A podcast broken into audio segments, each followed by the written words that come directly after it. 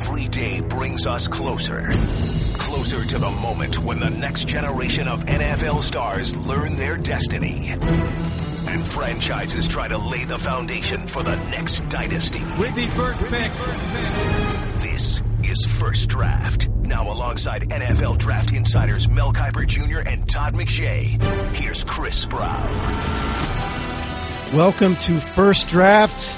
Three games down in college football, two weeks down in the NFL. Mel and Todd are locked in on their top 25 prospects. Probably, probably won't have to touch them for, I don't know, till April at least. Pretty solid there. We have a guest here. I'm Chris keep We have do, Mel. do podcasts Todd. every every week. We're gonna we're not gonna have time for. it. Quit the prospects, focused on podcasts, just like both your agents told you.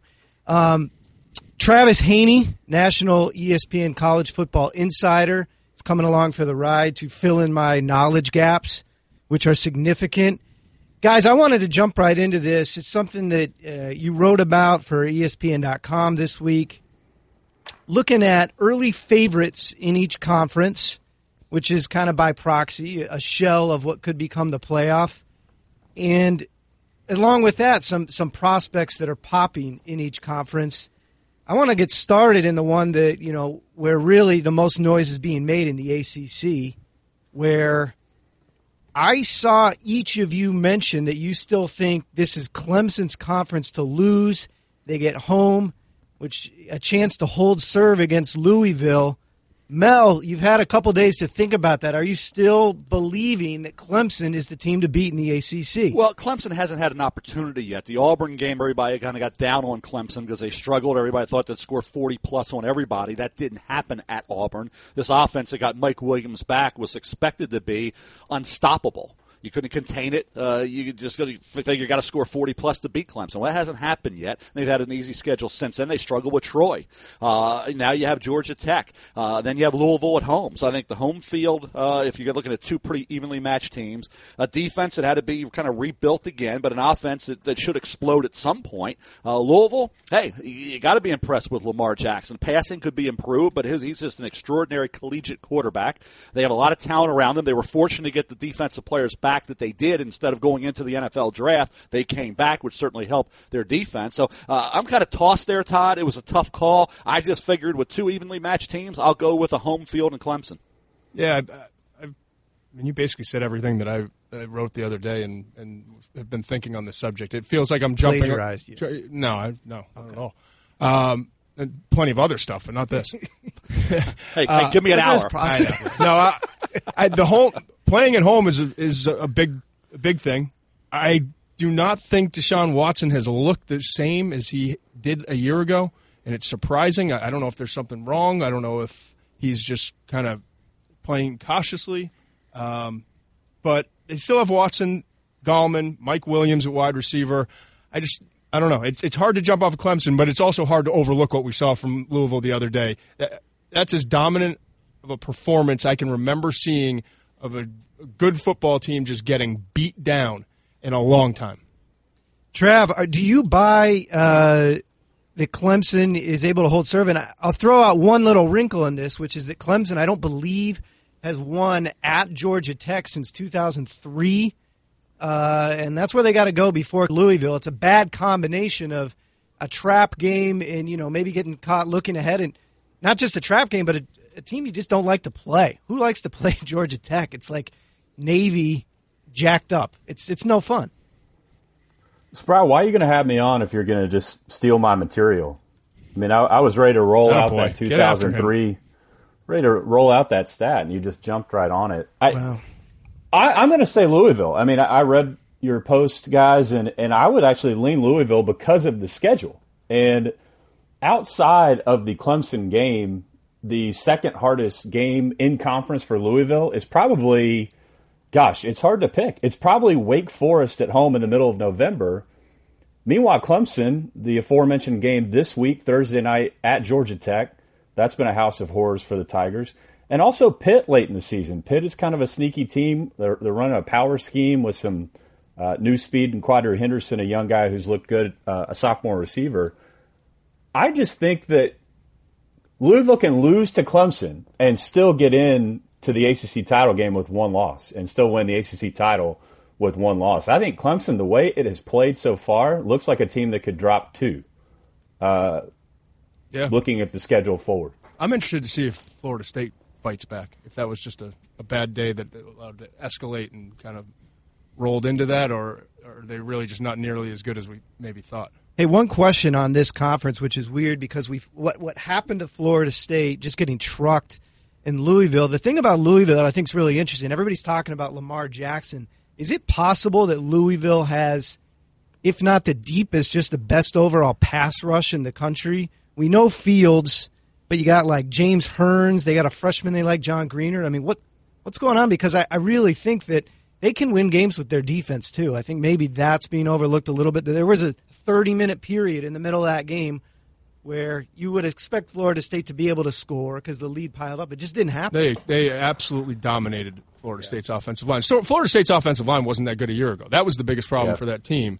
And we all just kind of assumed that they're all coming back, more experienced together, all those thoughts that it would be a better group, but that it, it failed the test miserably on Saturday. And let me tell you this, guys. I think you look at Florida State; it was kind of the perfect storm against them.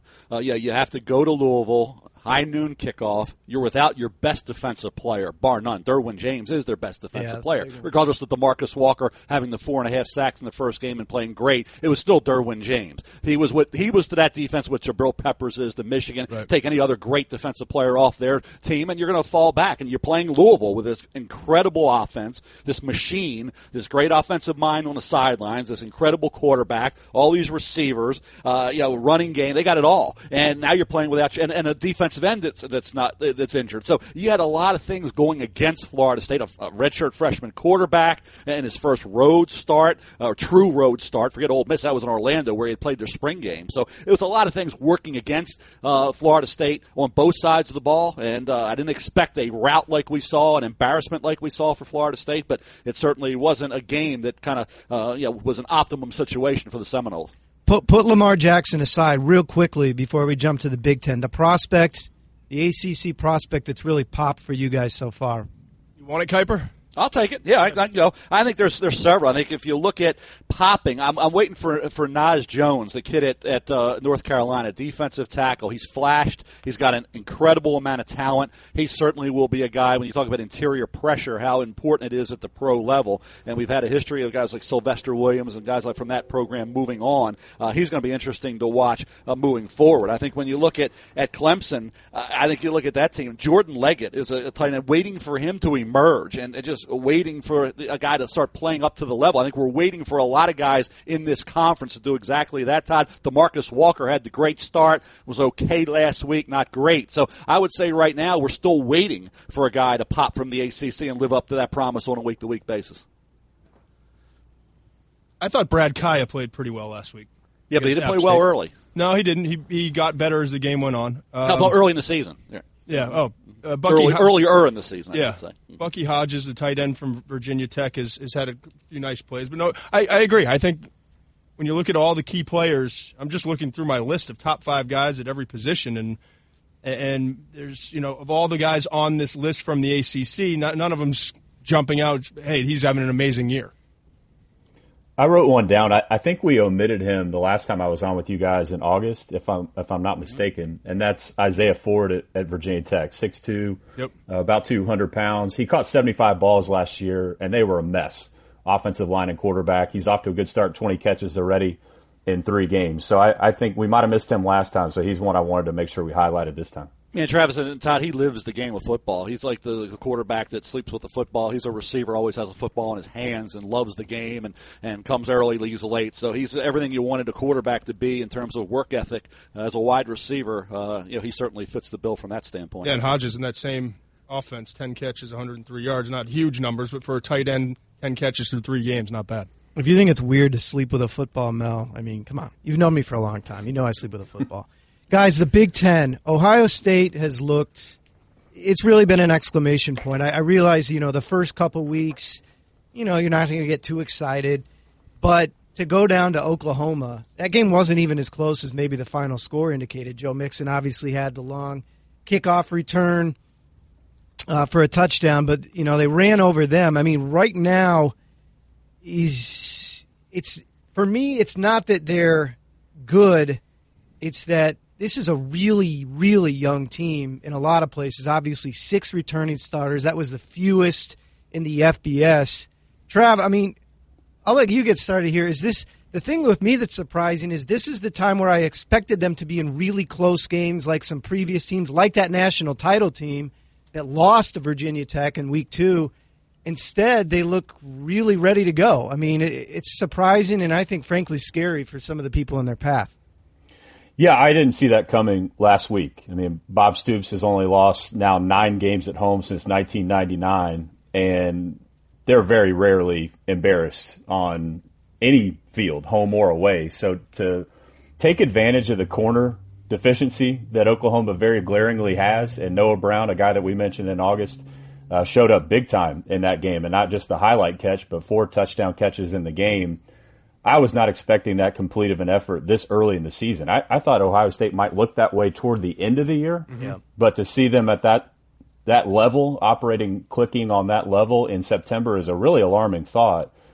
I, I still, the thing that we're missing that it, we miss every year Michigan is that State? Michigan State yeah. is also making a statement, yeah. and you could lose so much this, money betting against. Yeah. Why do why do we do we this every single year? We do this. We overlook Michigan State I, I went back. I had to remind myself zero conference losses in 2013, one in 2014, one in 2015. Why would we count them out? I think it, maybe it's something with coming off the off season. We we get caught up in the recruiting rankings, and we always see state in that 25, you know, 20 to 30 range, and we go, okay, you know, let's see if they, if they lost anybody noticeable you think that there's going to be a little a little bit of retrenching. Obviously, they lost a quarterback, probably not as Couple good. Couple really good yeah. offensive linemen, and yet the system is there, and they haven't really had a down year on defense in forever. Guys, I was asked a question Saturday morning early. Uh, you know, why does Michigan State have a shot to beat Notre Dame? Give me one reason, and my answer was Mark Dantonio. Yeah. And you look at the coaching and the, the way he uh, you know gets his team from Furman the week off prior to Notre Dame. So from that Furman game on the second till 15 days later, with that week off, give any great coaching staff and a great coach that opportunity, he took advantage of it. And you look at the last four years, three years, 13 wins, 11 wins, 12 wins. Now they're off to that 2 0 start. Now they host Wisconsin, which will be a very tough game. But to see some of the players emerge that you didn't necessarily know going in would be as good as they are is important. But this is a team that you look at. They won with O'Connor against Ohio State the shoe at, at, Columbus when nobody gave them a chance in that game without their quarterback Connor Cook. They still found a way to win and limit Ohio State's offense to minimal points. So I think, and they have a stud in McDowell up front. They got some very active linebackers. Uh, yeah, this is a team that has the great guy. On the side, we say, how much is a coach worth? Mark Dantonio is worth a lot of points. So Todd, Ohio State finishes at Michigan State. Then they get uh, then they get the Wolverines at home I mean, is that really it? Does that kind of decide that side of the conference? Which, frankly, you would think, you know, maybe Wisconsin, maybe Nebraska, coming off a big win, comes out of the other side. But, you know, is what's your pecking order right now? Right now, it would be Ohio State, Michigan, Michigan State, without a big gap between all of them. Yeah, and then a huge, uh, you know, Wisconsin's a good team. I think not quite as good as maybe people started to think after the LSU the win. Schedule's going to get them. I, I was just going to say that too. Exactly. A, uh, that's the point too. They it, just week in and week out, and now the quarterback or the um, Alex Hornibrook is he he came in and played really well last week against Georgia State in a game that they clearly just you know, did not play and give their best effort. Um, but uh, but I think there's a gap between those top three and Wisconsin, and then probably an even bigger gap from Wisconsin to the rest of the the conference. Iowa, we'll see if they can bounce back from that that uh, North Dakota State loss at home. But I, I would go with Ohio State, and it's probably more so, honestly. Show me, you know, Michigan. I know they have more NFL prospects. I know that they have more veteran talent, but Ohio State has recruited so well the last few years. It, there's, it's just next guy up, and so it, Saturday didn't next shock me. Fast guy up. Yeah, Saturday did not shock me uh, going down to Oklahoma and, and controlling that, that game the way they did. But I also think, I should say, that Michigan State's always going to o- overachieve, and I'm just like everyone else here, think that Dantonio is phenomenal, and I think that Michigan is is really good and capable of, of being in a national championship game. So the top of this conference, I think, is as good. The top three, four teams is as good as any conference out there right now. Michigan, Travis, Todd, and Chris uh, has played so many freshmen and true freshmen. I have a list here, and I keep circling every week. Guys, 18. Impressed. It's it's unbelievable. The, I can't even read it now. I got so many marks next to these names, and the same thing with Ohio State. They had seven of those guys there in the spring. Uh, that's what home, uh, Harbaugh believes. That's what Urban Meyer believes. Get these freshmen ready. They come there to play. They're going to play. They're going to have key roles, and they're going to be pivotal. And you get to November 26th at Thanksgiving weekend, and you think about that game at Ohio State. All I can think about is the, the great Woody and Bo years, the five five and one, the eleven great years, go five five and one. All those great athletes and NFL players were on the field for those games uh, in Columbus and in Ann Arbor. This game at Ohio State. Uh, I think the, the the urban Harbaugh years are going to be phenomenal. Hopefully, they stay there. They don't leave to go anywhere else, uh, and they remain at these two programs because that's going to be one for the books every year uh, with those two teams. It's Yankees, Red Sox all over again. All right, we got to race Hey, a hey, little bit. Four or five Sprow. minutes per conference. Go ahead, Trav. I'll th- real quick. Michigan State hosts Michigan and Ohio State. Just file that away. The other Yeah. teams, their schedules are a lot more difficult. Michigan State's got to about at home. And you know the way the programs have been, the the, the home team has been favored in that Michigan Michigan State game a lot, but Mich- Dantonio's had their number. Mm-hmm. I mean, that's the the little brother comment still sticks Michigan with had him him. beat last year. Yep. and then still couldn't finish it. Yeah, seen that highlight once or twice. Guys, let's jump into the Big 12. Uh, it's a mess, frankly. I mean, Texas's big opening night win. They take a step back when they go out to Berkeley. We saw what happened with Oklahoma. I'm trying to make a case in my head for West Virginia to be a sleeper with that schedule. For some reason, I you know TCU's not the defense they have been. Trav, you can get us started. Who, who's who's your pick in this one? I, I'm going to stick with my preseason pick, which was TCU, and I totally understand your reasoning for saying that about the defense, but I'm I'm going to rely on Gary Patterson very much the same way we were with Mark Dantonio in the Big Ten discussion. I think they're going to get it fixed. I think they're going to adjust. They're going to get better over the course of the season. If they were able to do that last year with all the injuries on both sides of the ball, I'm inclined to think they're going to be able to do that. The problem is I think it's still a seven and two, maybe a six and three conference season that wins the league. And that is really problematic for the Big 12's playoff chances with or without a championship game. I mean, this is, this is the league that looks like it's going to be left out at this point in time. I tend to agree. I mean, they only have three teams in the AP top 25 this week and none in the top 15. Yeah, and Oklahoma as a playoff team needed not only to win that game, but they, they got to go on the road a bunch. I mean, you can get tripped up in Morgantown. You can get tripped up all over the place, really, in this conference. Though Well, no one's gone undefeated in the history of the Big 12. Yeah. No one's gone 9 and oh. 0. they need Well, to I- hurry and expand. I could see TCU. I I didn't jump off the Texas. I don't want to say I was on the Texas bandwagon. I I went with Texas, and I honestly, of all the five, the Power Five conferences, have the least confidence in this one. But they get Oklahoma's obviously the uh, neutral site game. They get Baylor, West Virginia, and TCU all at home, which I know it's not the greatest home field advantage, but they're not on the road. And I think they're going to continue to get better. I think the talent's there tough spot the other night at Cal. Team they should have beat. They kind of wrestled back momentum and they had it, and they, they couldn't finish the the drill, if you will. So um, I went with Texas, but I really don't have a ton of confidence. All these teams have been such disappointments so Yeah. early. And every, if anybody you kind of hung your hat on, if you thought Oklahoma State, you saw what happened with them. Uh, you go through Texas, the Cal game. Baylor has still a lot of talent, and Baylor hadn't been tested yet, playing three cupcakes early on. They do have a test this week, but the game's in Waco against Oklahoma State. Uh, yeah, we'll see. Baylor still has, and maybe not the depth that uh, some of the other teams thought they would have, but uh, in terms of starters, they got some guys who can make big plays on both sides of the ball. So I would think Baylor is kind of a scary team, but we'll learn a lot about them uh, this week against Oklahoma State.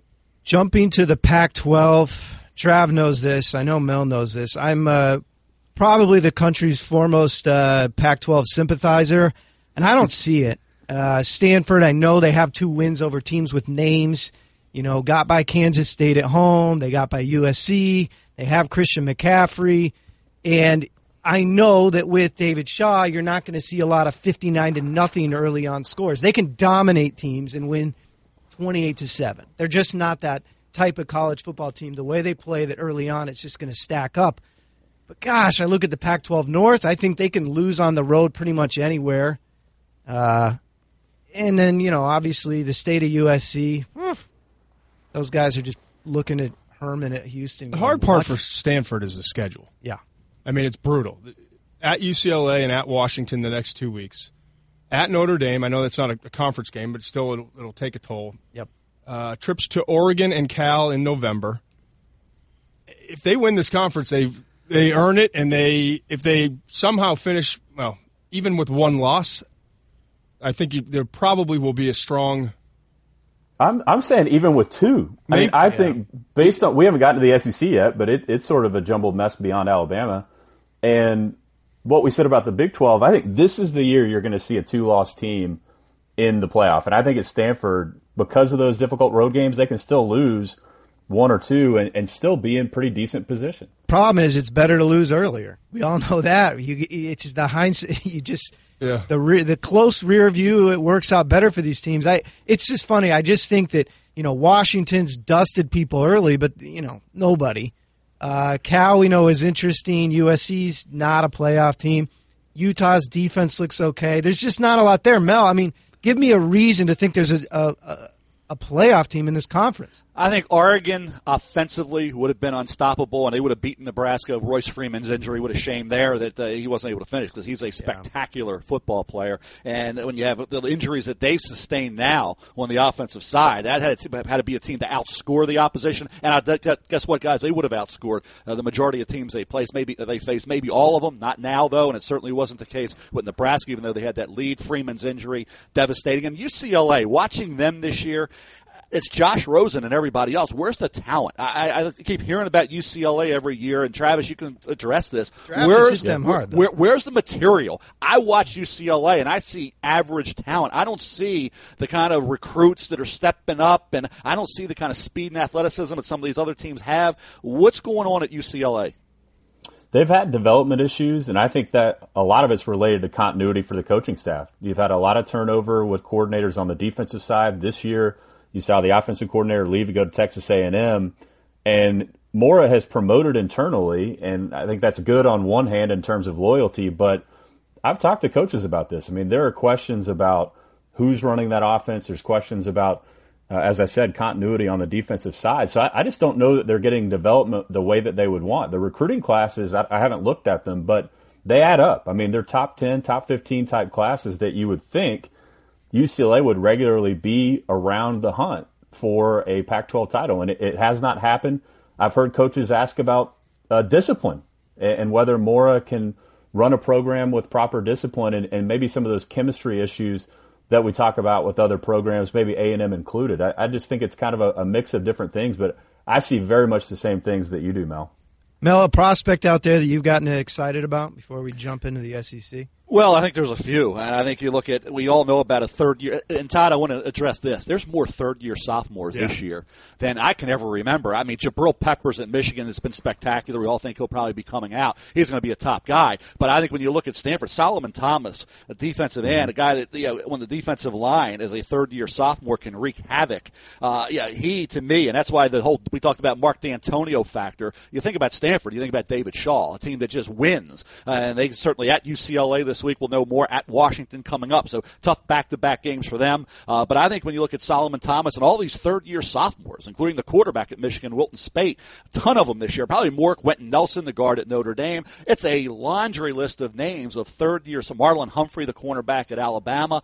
It's a ton of them, Todd, more than I can ever remember that we were thinking about that could maybe leave early for the NFL. I agree. I, one guy in the Pac-12 that I'm I'm interested to watch more of this year. I haven't been able to, to see very much. Is Luke Falk at the quarterback position? They are Yeah, Sprow, Todd. He's he scouts Uh, he Washington doesn't- he State. doesn't I've like never. I've never missed a single throw he's ever made.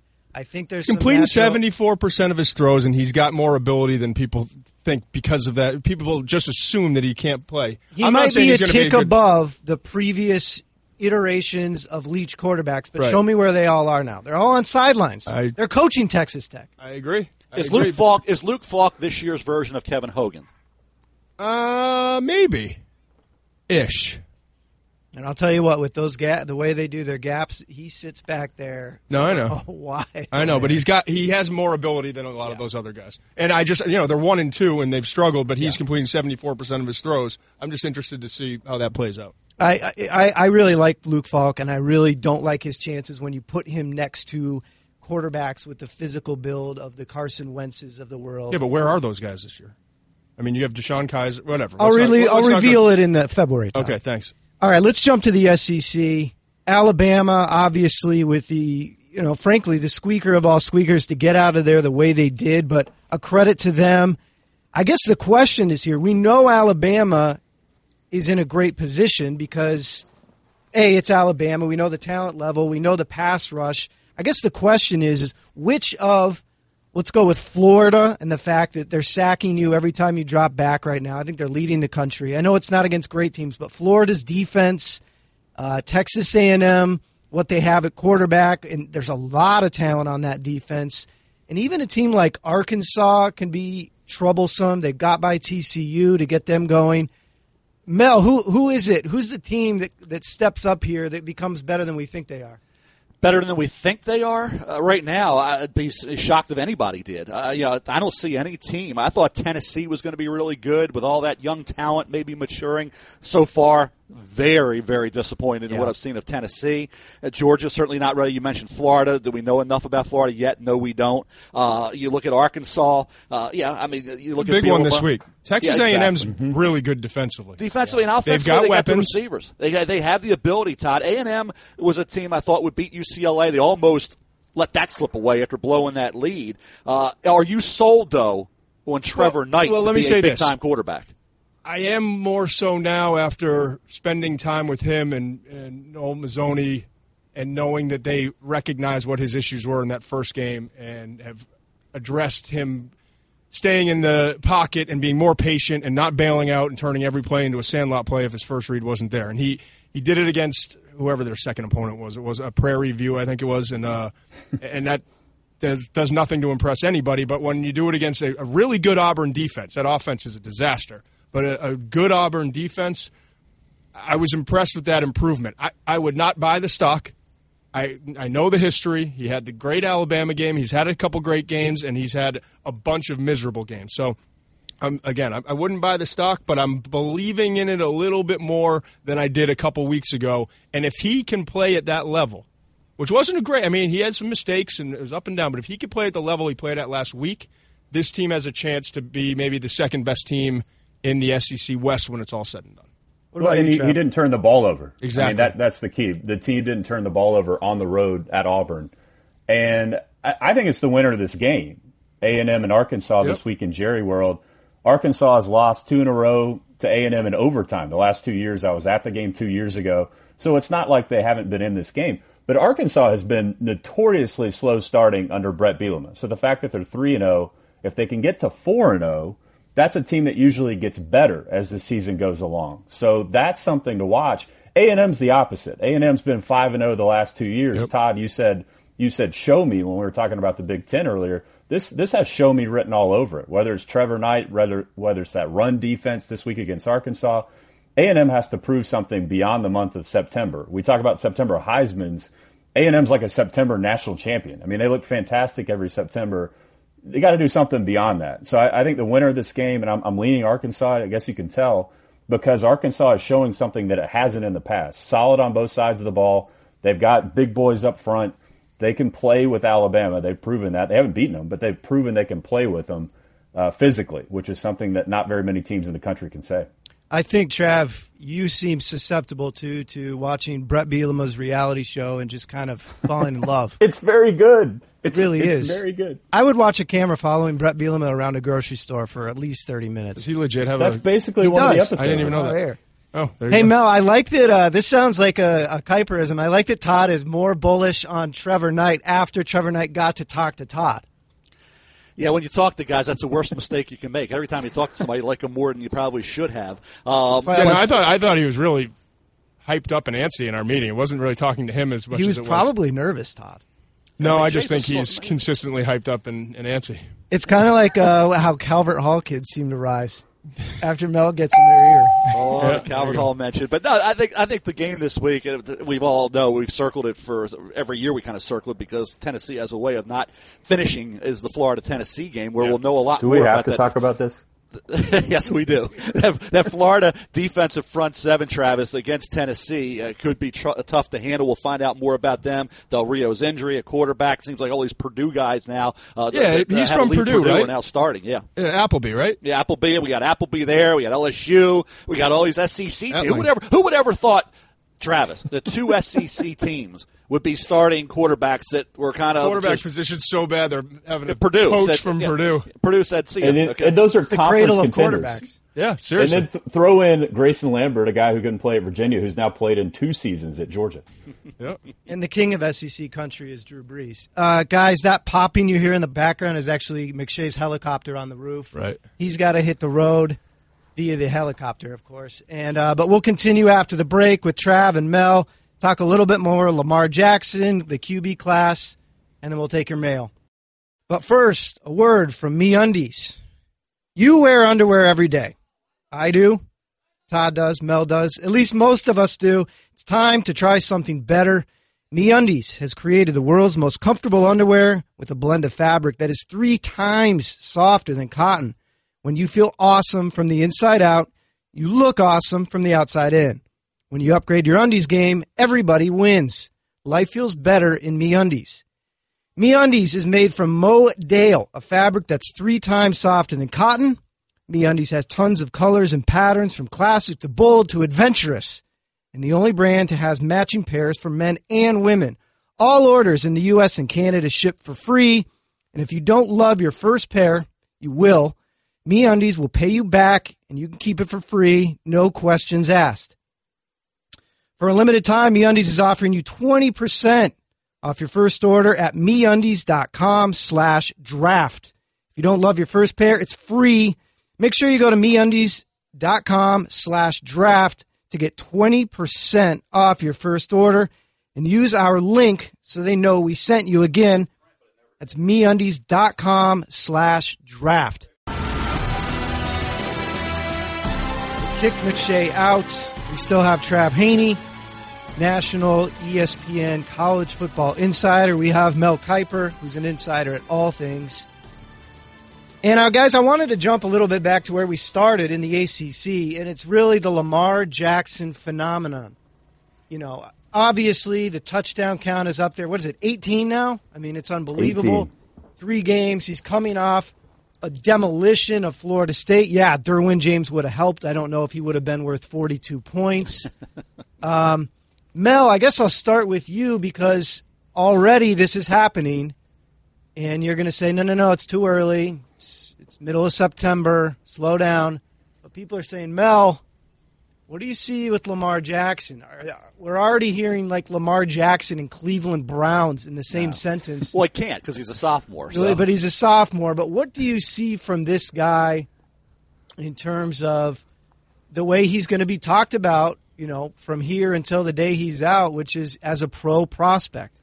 spectacular collegiate quarterback. Uh, luckily, I don't have to worry about him this year because right now he's not ready. Uh, he, his passing skills need to improve. Uh, this is not what you're going to see in the NFL. I mean, let's face it, he is just out. You talk about manpower, and Travis, you can look at the offensive weapons that he has, uh, you know, all over the place, and you know, the defensive personnel that, as I said, decided to come back and could have gone into the NFL. Devonte Fields could have gone. Keith Kelsey, linebacker, could have gone. Uh, you know, Josh Harvey-Clemons could have gone, uh, but they didn't, and they stayed, and that really helped. But in terms of Lamar Jackson, yes, he is extraordinary as a collegiate quarterback. Is he an NFL ready quarterback? He's not eligible, but he's certainly not. Will his passing skills improve to the point next year when he is draft eligible that he'll have a high grade? I can't answer that, but right now he's got some work to do. We're early in the year. Let's see where he is when they're playing Houston November 17th on the road at Thursday night game. Where is he then as compared to now throwing the football accurately and precisely all the time and not completing, you know, 59%, but get that completion percentage up to around 63 to 65%. How much fun is he going to have this week? Marshall just gave up 63 points to Akron, and Jackson just torched FSU. I think that's the difference in this quote unquote September Heisman candidacy than Kenny Hill and Denard Robinson and Geno Smith is that he did it to Florida State, and Florida State is not a program that we're not we just, we don't see that. That's just not something that's the norm in college football. So I think that was particularly eye opening in, in terms of how he develops. You know, Mel, I'm curious to hear your thought on this, but coaches always tell me that accuracy is one of the hardest, if not impossible, things to coach. That a lot of it is so inherent that there's only so much you can do. So, in terms of developing that side and improving that completion percentage and just becoming more efficient as a quarterback, I don't know what the ceiling is exactly. But on the other side of that, he's so dang talented with his feet that anything he can do with his arm is almost icing. And you know that there's going to be a place for that in the league. You don't know how successful he's going to be. You don't know exactly what his, his professional ceiling is going to look like, but you know you've seen enough at this point that he's going to get a shot next year. Oh, he's not going to get a, a, a, shot. There's no question, Travis. The thing is, he is built for college football, where you don't play defense. I mean, the thing about college football is it is.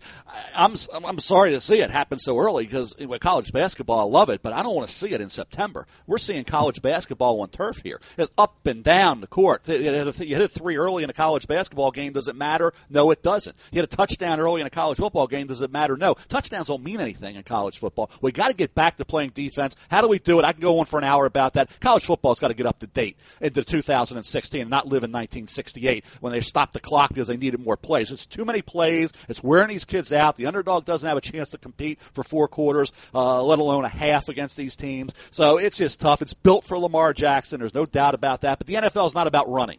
We RG3 saw that happen very quickly. You can't run in this league. Kaepernick, all these quarterbacks thought they could run the read option and run around. Yeah, you can't. Wentz is going to have to find out. You're not playing incarnate word anymore. Okay, not playing Missouri State. You're playing in the NFL. You get to the sidelines, you get out of bounds. You slide in. You don't take hits. You don't survive in the NFL taking hits. Quarterbacks find that out the hard way. You can't be a runner. You got to be mobile, but not a runner. Lamar Jackson's got to be more precise. He's got to straighten out footwork. There's some things you can do, Travis, to work with that, mm-hmm. to improve that and tweak that a bit.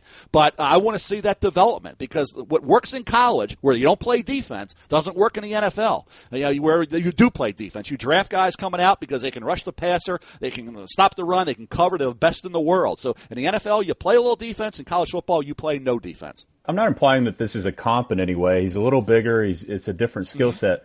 But what are you seeing out of, of Mariota, where I live in Nashville, in terms of development of a guy who obviously leaned heavily on his legs and is having to figure out the arm part as he goes? He's developing, I think, very nicely. I thought Tennessee and Tampa Bay would be the two most improved teams. I look great with Tampa the first week, Travis and Chris, and I look awful this week when they get dominated and, and, and Winston's throwing four picks. I looked awful with Tennessee the first week when they blow a 10 nothing lead against Minnesota with Shaun Hill. Then this week, Tennessee comes back and beats the Lions with the help of the officials. The penalties in that game made it unwatchable. They took a touchdown away from Stafford and Ebron on a play that he didn't push off. He barely touched the, the defensive Terrible player, but they Terrible. called it, it back. Awful.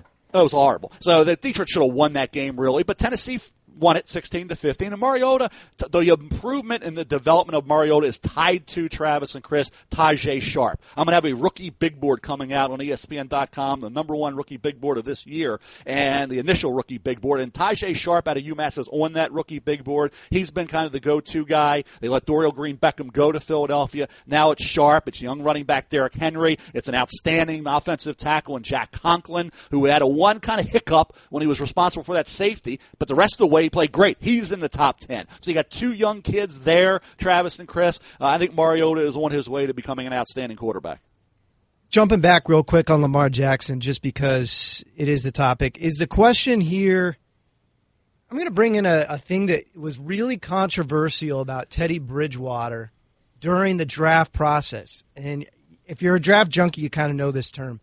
But he's got a little bit of this it happened to Teddy Bridgewater, and the, the phrase you hear is thin jointed. And by that, I mean it's the guy with the smaller ankles, the smaller, the wrist, the guy that looks, he's just frankly really lean. And it's a, mm-hmm. I'm sorry, the NFL draft process is a, a body typing freak show. You know, you have guys staring at, at, at all kinds of different things, at all these kind of different types, and what you're looking for. Lamar Jackson's got a little bit of that and when you combine that with, I think he has 49 uh, rushing attempts so far.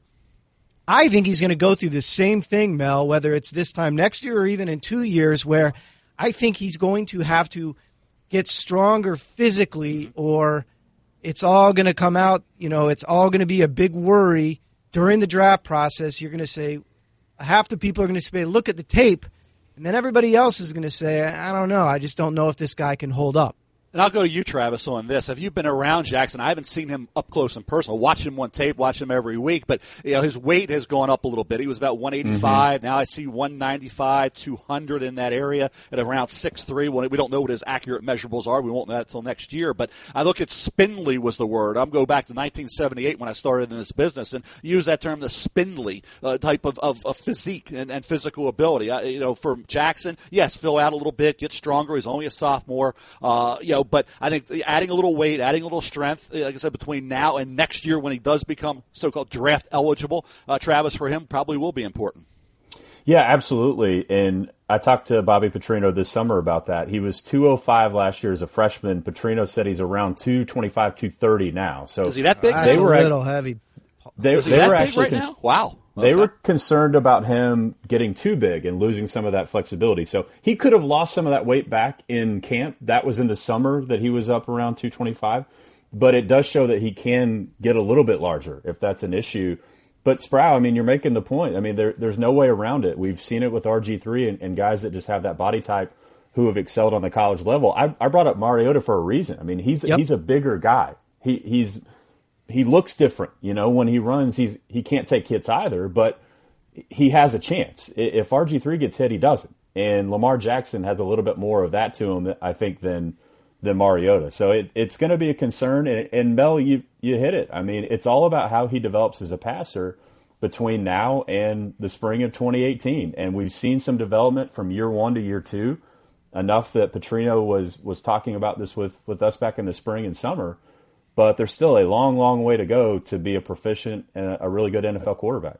And, and I want to be fair here too, because it's not just a thing. It's not just oh Bridgewater just freakishly hurt his knee in in kind of the way that people who would knock him for being thin jointed would think. You know he's more susceptible to things like that. It doesn't matter that it's just Bridgewater. You could point to Jared Goff. The point is is that Jared Goff. Nobody's talking about Jared Goff as a running being a factor in his game the way you talk about Mariota, the way you talk about a guy like Lamar Jackson. There's so many different contextual things here.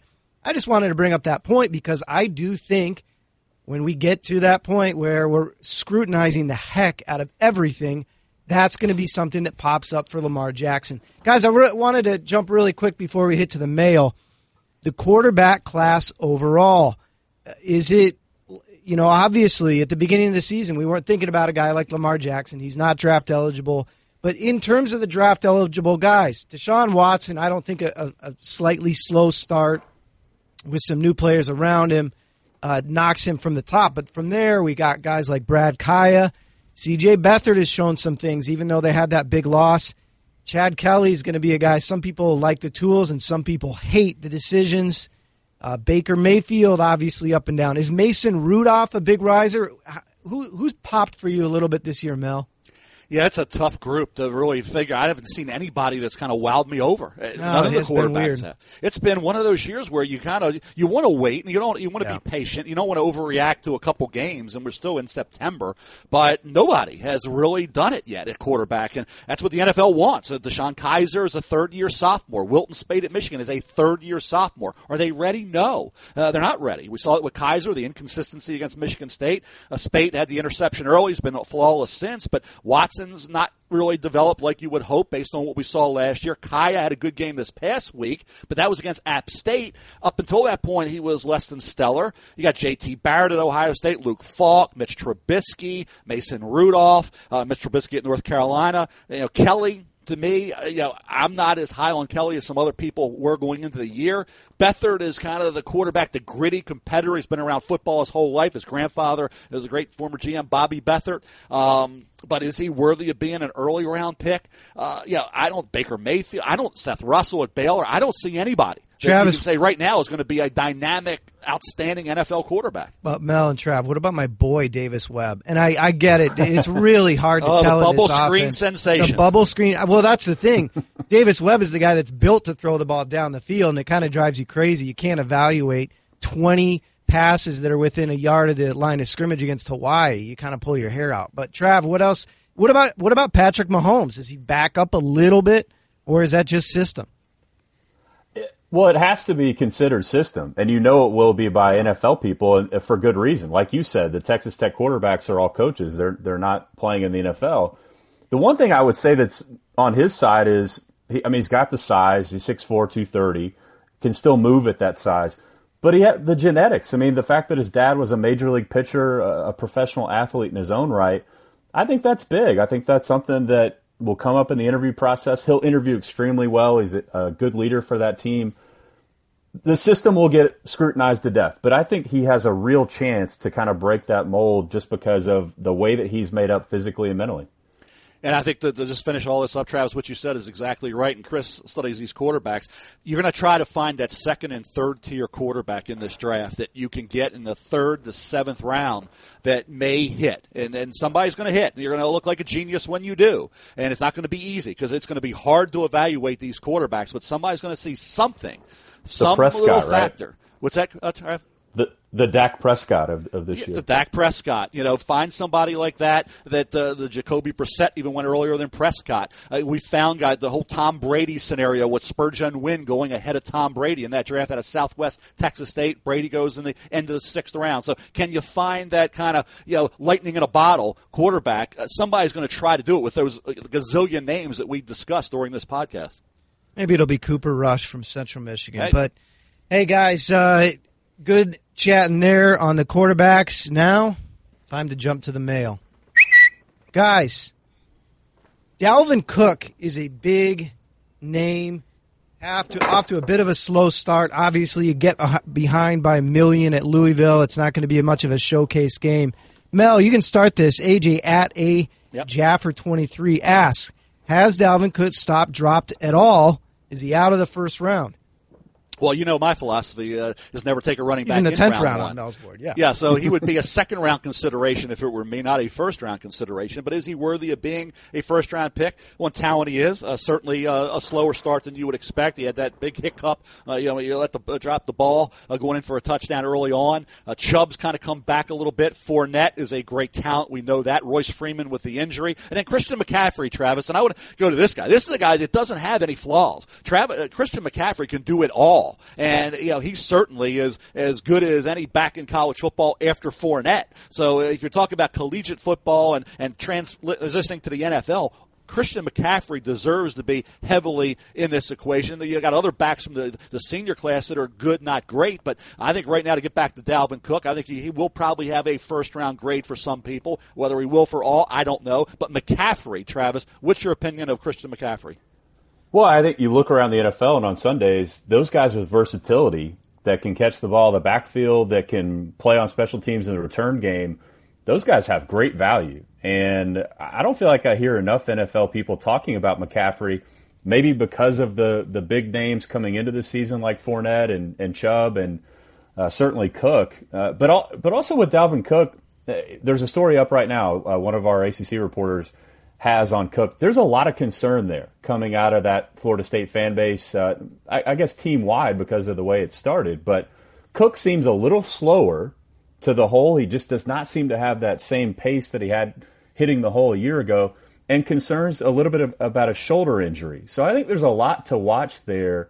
Really, how that whole team goes from here, but especially Dalvin Cook because he was so good last year in the ten or so games that he was on the field averaged more yards per carry than McCaffrey, Fournette, Derrick Henry. I mean, he was as good as any of those guys when he played. So it, I think there's something going on. It's just a matter of monitoring it right And now. sometimes what happens is, Travis, the guys will add a little weight to that frame in, in preparation for a year where they are draft eligible and they're in that mix and they want to get maybe 10 to 15 pounds added to their frame. And sometimes that does affect early on that ability to handle that weight. And it transitions to maybe a quickness and explosion, maybe dropping just a bit. So he'll be watched very closely. It's still a long way to go. Uh, you know, we still are only in September. So for Dalvin Cook, yes, he is not where he was early in the year in terms of stock up. His arrows moved down a little bit from where it was even for me. And as I said, I would never take a running back in the first round anyway. So uh, unless Dalvin Cook's a second rounder, uh, it wouldn't be he wouldn't be in my thought process. I've added weight to my frame and maintained total explosiveness. So I don't necessarily buy all that. Guys, we got to do this since Trav's on. Kenneth Crawl at Texas Sports 1015. Guys, the Titans have two firsts in the next draft. Spend them both on defense. I know this is crazy early, but I, I, I just we got to throw it out since Trav is on and he's it's in his backyard. Come on, Trav. I already I already wrote this down. You already got him done. Think, what a what a great lead in. They're already talking here about Myles Garrett and the excitement about the idea of having a game changing type pass rusher and it's that Rams pick that everyone was really excited about after week one and not as excited about after the Rams beat the Seahawks. Yeah. Because it looked like that might be a number one. Maybe it still is. Who knows? Probably a yeah. top five pick. Browns are going to have something to say about that. But there's, I mean, there's a chance, there's a decent chance that you could get Myles Garrett in that area. And I think that's what they're looking to do is get that elite level pass rusher. They've, they've got good pieces in the front seven. Jurrell Casey is, is really an under, under the radar kind of star uh, around here, probably not in the NFL circles, but uh, I think Myles Garrett could be a game changer for them for sure. He can bend, Trout. The way he bends that edge, and uh, he's number one on the board right now for me. Uh, Jabril Peppers, uh, the do it all, uh, everything you want offense, oh, defense, oh, special teams. Uh, Peppers fits today's NFL beautifully. Uh, he's right now at six on the big board with the arrow moving up for him. So if you're looking at the two best defensive players I've seen this year, would be Myles Garrett and right now Jabril Peppers. Myles Garrett would certainly evoke memories of a defensive end who played for that team team that came out of Florida, Jevon Kearse, because that's the type of athlete he is.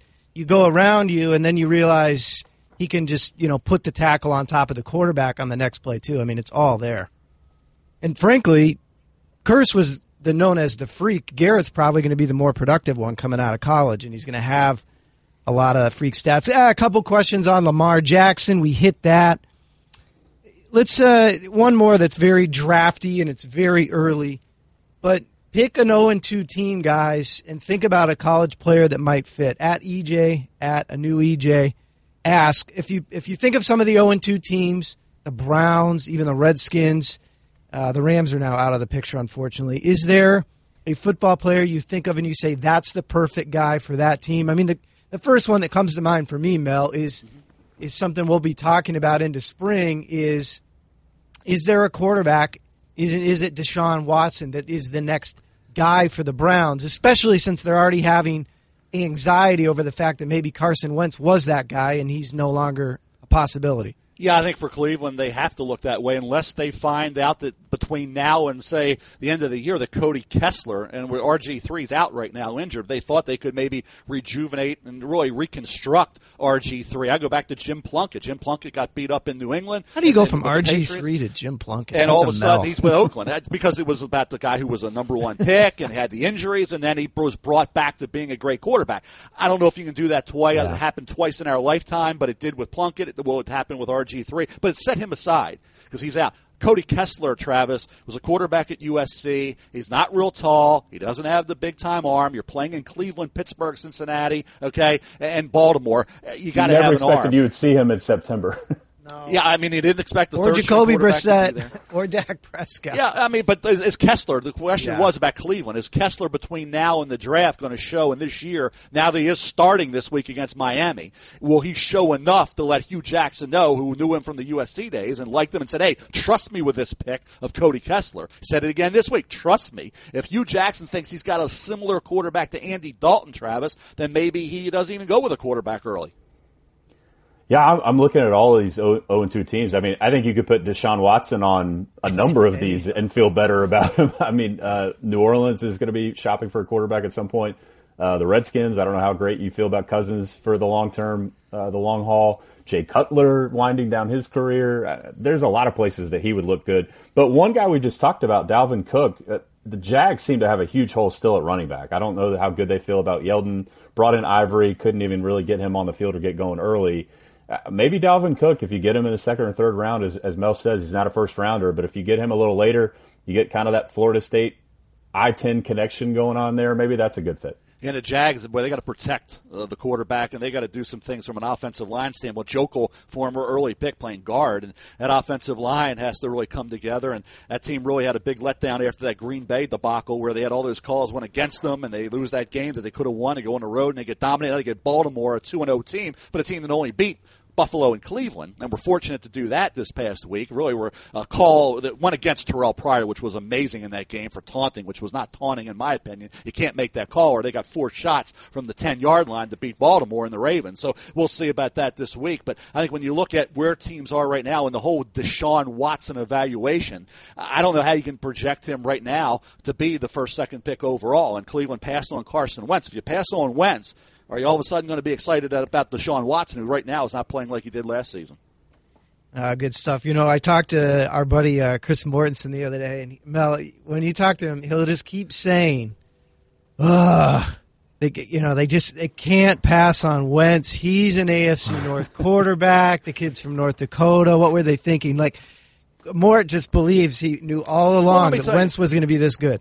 Yeah, I'll tell you what I think, and Travis, you can chime in on this one because uh, you look for reasons behind that. And I spoke to another analytics guy last night who was involved heavily in baseball, good friend of mine, and we were talking about the whole analytics and what. How can you use analytics on a one double A quarterback? You can't. Okay, really so hard. for for Carson Wentz, it didn't fit what they were doing. They couldn't evaluate him in my mind. I'm just guessing here. I was speculating, but I don't think he fit the analytics part of the equation because of coming out of North Dakota State in a one double A program. And the part that Well, did was get as many freaking picks as you can, which they did. Right. And you know, the problem with being excited about the Browns is just the fact that you can't be excited about now. It's all about the future. Trav, what, what do you got to say? Then we got to wrap up SVP. And Yeah, I, I just feel like we're like eager. We're eager to pounce on the Browns, and I understand why. But I mean, we didn't know what they had in Carson Wentz. We didn't see him in August at all, and he looks good through two weeks. But I, I don't know that. I think we might be rushing to a little bit of a conclusion there. Yeah, and you know, a couple seasons ago, the guy that was amazing during preseason was Blake Bortles. You know, wait till teams adjust. It's like baseball. You know, you have a hole in your swing, it's going to come back. Hey, it's great to have you on, Trav, Mel. Pretty decent to have you on. Todd McShay was here. He's uh, helicoptering back up the coast now. The Cape. But for me, Chris Sprow, Trav Haney, Mel Kiper, that's first draft for this week. We'll do it again in two. Thanks for listening to First Draft. For more great podcasts, check out espn.com slash podcenter.